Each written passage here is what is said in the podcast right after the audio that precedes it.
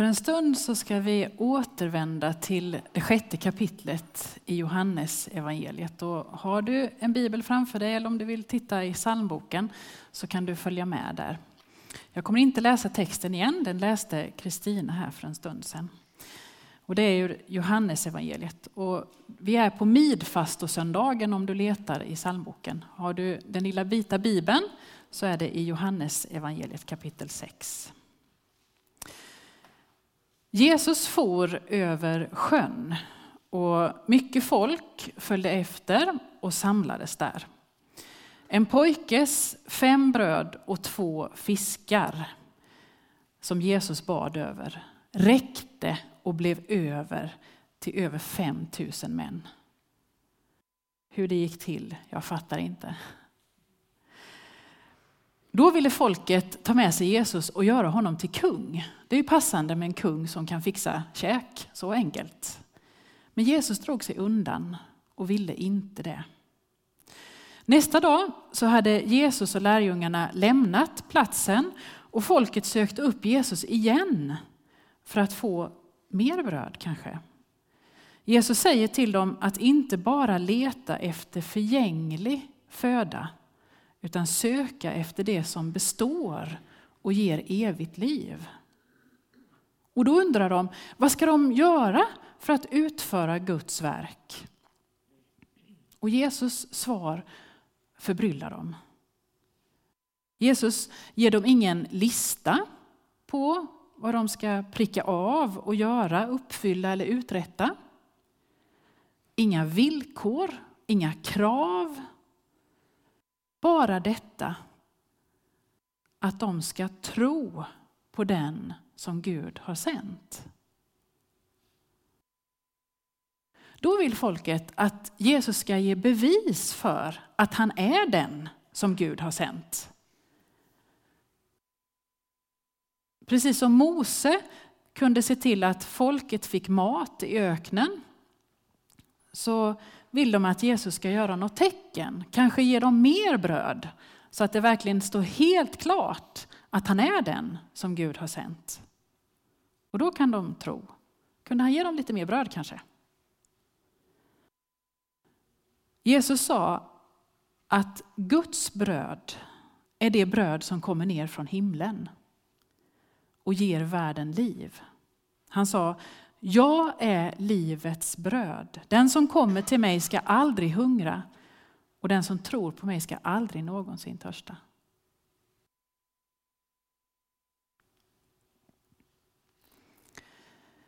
Jag tycker att det alltid finns en risk med att ställa till kalas. För mig är risken att det blir viktigare att det är städat och fint, att det är god mat, än att ta hand om gästen när hon väl kommer. Så är ju inte ni såklart. Jag donar och jag fejar och jag fixar och jag grejar och under tiden som gästen är där så ska allting vara i ordning och det ska hända i rätt tid och allting ska vara sådär fint och bra. Och så efteråt så kanske jag frågar mig, men, men, men vad, tog, vad tog stunden tillsammans med min gäst vägen? Vi sågs, men frågan är om vi, om vi verkligen möttes. Och jag tänker mig att det är ungefär det som Jesus vill peka på här. Han försöker säga att det viktiga är inte brödet som de åt, utan det viktiga är vem de fick det av. Och kanske är det här texten vill peka på någonting viktigt för oss idag. Hur kommer det sig att människorna då inte förstod att det var Jesus som var det viktiga? Det är ju så självklart liksom. Eller? Hur är det egentligen med mig själv? När jag ber så är det ofta det viktigaste för mig att, att jag får det jag ber om. Eller att jag liksom bara får säga det som jag har överst. Hur är det med mig och Gud egentligen? Är Gud någon jag vänder mig till för att jag ska få må bra? Ehm, att jag ska få bli trygg. Att jag ska få hjälp, få kraft. Eller är Gud en som jag bara utan att få någonting tycker om att vara med? Vem, vem har jag gjort Gud till? Vem vill jag att Gud ska vara och vem vill Gud vara med mig? För mig är det tyvärr så att det allt för sällan är så att jag ber bara för att få vara en stund med Jesus. Jag har nästan alltid ett ärende som är något annat. Och med detta menar jag inte att det är fel av oss att komma till Gud med det vi önskar eller det vi, vi längtar efter. Att Gud ska gripa in i våra liv, det får vi be om. Och det var just så det gick till på, på Bibelns tid. Människor kom till Jesus för att de ville någonting, de längtade efter någonting. Det jag hör att Jesus utmanar mig, och kanske dig, till idag, det är vägen vidare därifrån. Stannar jag vid att använda Jesus som en slags brödautomat? Eller kan det finnas andra delar av relationen med honom som jag helt har missat för att jag mer har sökt efter vad Jesus kan, kan ge mig än vem han är? Och här finns det ju en risk att, att jag liksom trillar in på den där dåliga samvetets stigen som får mig att tänka att ja, men jag är ju en för usel kristen. Oh, jag bara begär och begär hela tiden av Gud. Jag borde bli, jag borde bli en bättre, nöjd kristen eller något. Fast det är inte alls det som jag vill säga i predikan idag. Att ge dåligt samvete är inte ärendet idag. Utan snarare att jag, och kanske du också, behöver hjälp att få upp ögonen för ytterligare någonting mer. Tänk dig att du går till tandläkaren. Dit går man ju av en anledning. En del av oss behöver ha en väldigt stark, kanske akut anledning att gå dit.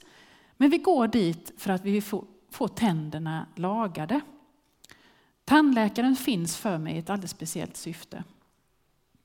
Om det nu skulle vara så att din vän är tandläkare så är jag ganska säker på att du skulle inte nöja dig med att bara prata eller vara med din vän när du är hos tandläkaren när hon ska fixa dina tänder. Jag erkänner att bilden är lite banal, men jag tror ni förstår vad jag menar. För tänk, tänk om det är så att jag liksom har förminskat Jesus att bara vara min tandläkare. När han i själva verket finns där för att vara min vän. I, i stort och i smått. I vardag och i fest. Att ha en god tandläkare, det är något helt annat än att ha en god vän som också är tandläkare. Är ni med på grejen? Kanske. Jag tror att de, att de flesta av oss tänker att vi lever och har Jesus som en vän i livet, eller? Tänker ni så? Ja.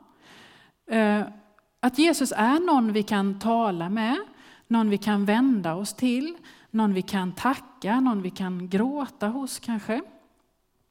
Jesus är din vän och älskar dig innerligt. Budskapet till oss idag tror jag är att det handlar om att Gud har en längtan som är stor att få bjuda in oss till ett steg till i vänskapen.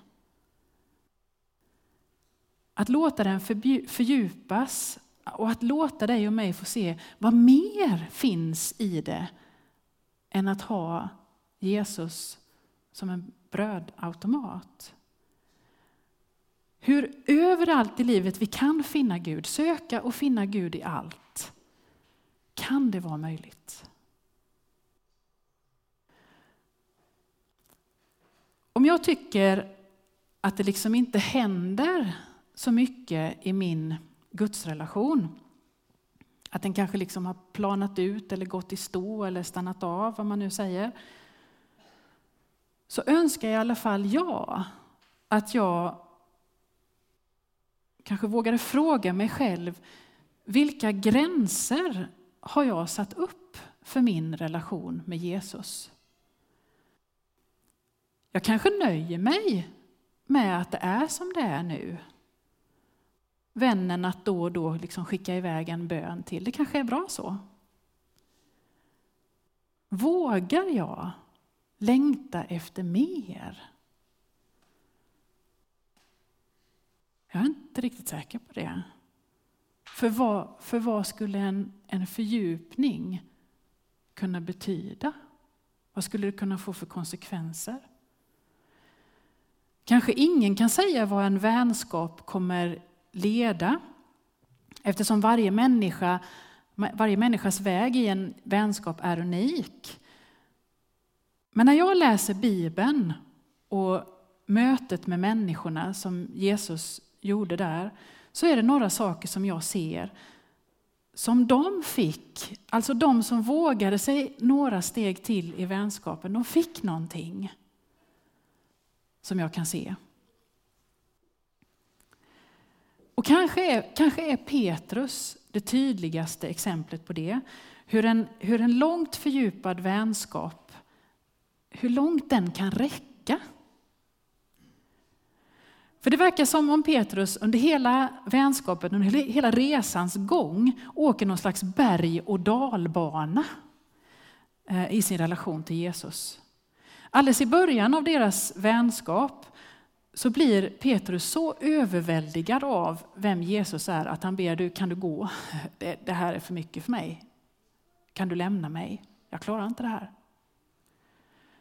Jesus möter Petrus i det också och säger att men du, vi klarar det här ihop. Kom nu, nu går vi på nya fisketurer. Petrus får komma Jesus så nära. Och ibland är det nästan som om, om Petrus försöker vara Jesus storebror. Har ni tänkt på det?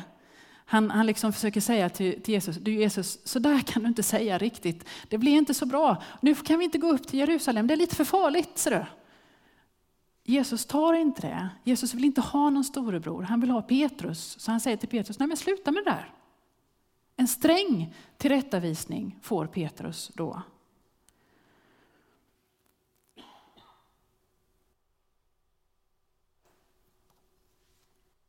Och när Jesus visar sin härlighet uppe på ett berg, ja då vill Petrus bygga en hydda och stanna kvar där. Det här är ju jättemysigt. Här kan vi vara. Han får inte det. Vi måste leva i vardagen. Jesus för honom ner till verkligheten. Petrus lovar Jesus att han aldrig någonsin ska svika. Om så alla andra sviker så ska inte jag, säger Petrus. Och ni vet hur det gick. När Jesus fängslas så försöker Petrus befria Jesus. Han tar fram sitt svärd och hugger av örat på en av vakterna där. Men Jesus säger nej, nej, nej, inga svärd.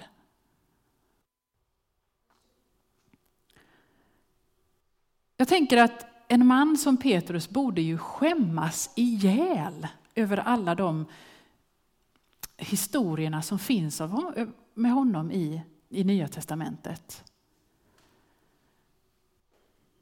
Alltså allt som är återgett kring Petrus talar ju om vilken mm, han var. Alla känner till och pratar om Petrus svek. Men det finns där i Bibeln och jag tänker mig att Petrus var medveten om att, att man berättade om det. Och att Petrus ville att det skulle vara så. För Petrus vänskap med Jesus var så djup och så stark att den tilläts, tilläts att innehålla misstag. Den tilläts innehålla för stora ord och till och med svek. Tänk att kunna vila i en vänskap som är så stark att den håller för att andra ska veta vilken, ursäkta ordet, idiot jag är.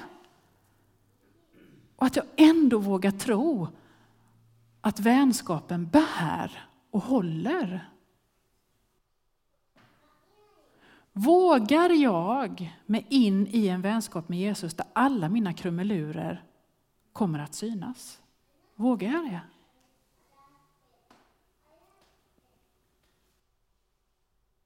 Jag tror att det är precis en sån vänskap som Jesus bjuder oss in i idag. En vänskap där det inte hänger på att du eller jag ska vara särskilt lyckade eller klara av allting. Där det inte handlar om att, att det är du eller jag som ska hålla för allt. Det är inte där det ska, ska börja och sluta med mig eller dig. Vad jag förmår eller vad jag räcker till. Utan där Jesus, där Jesus får vara den som räcker till. Den som är först och den som är sist. Att följa Jesus då, det blir någonting helt annat än att jag måste. Jag behöver leva upp till. Jag ska rädda världen. Att följa Jesus då blir att leva med, med en omvänd syn på världen. En omvänd syn på, på min medmänniska, på skapelsen, mig själv. Och en omvänd syn på Jesus, vem Jesus är. Att följa Jesus då blir att i vardagen få leva nära en vän som förser mig med allt vad livet kan behöva. För Jesus sa, jag är livets bröd. Den som kommer till mig ska aldrig hungra och den som tror på mig ska aldrig någonsin törsta.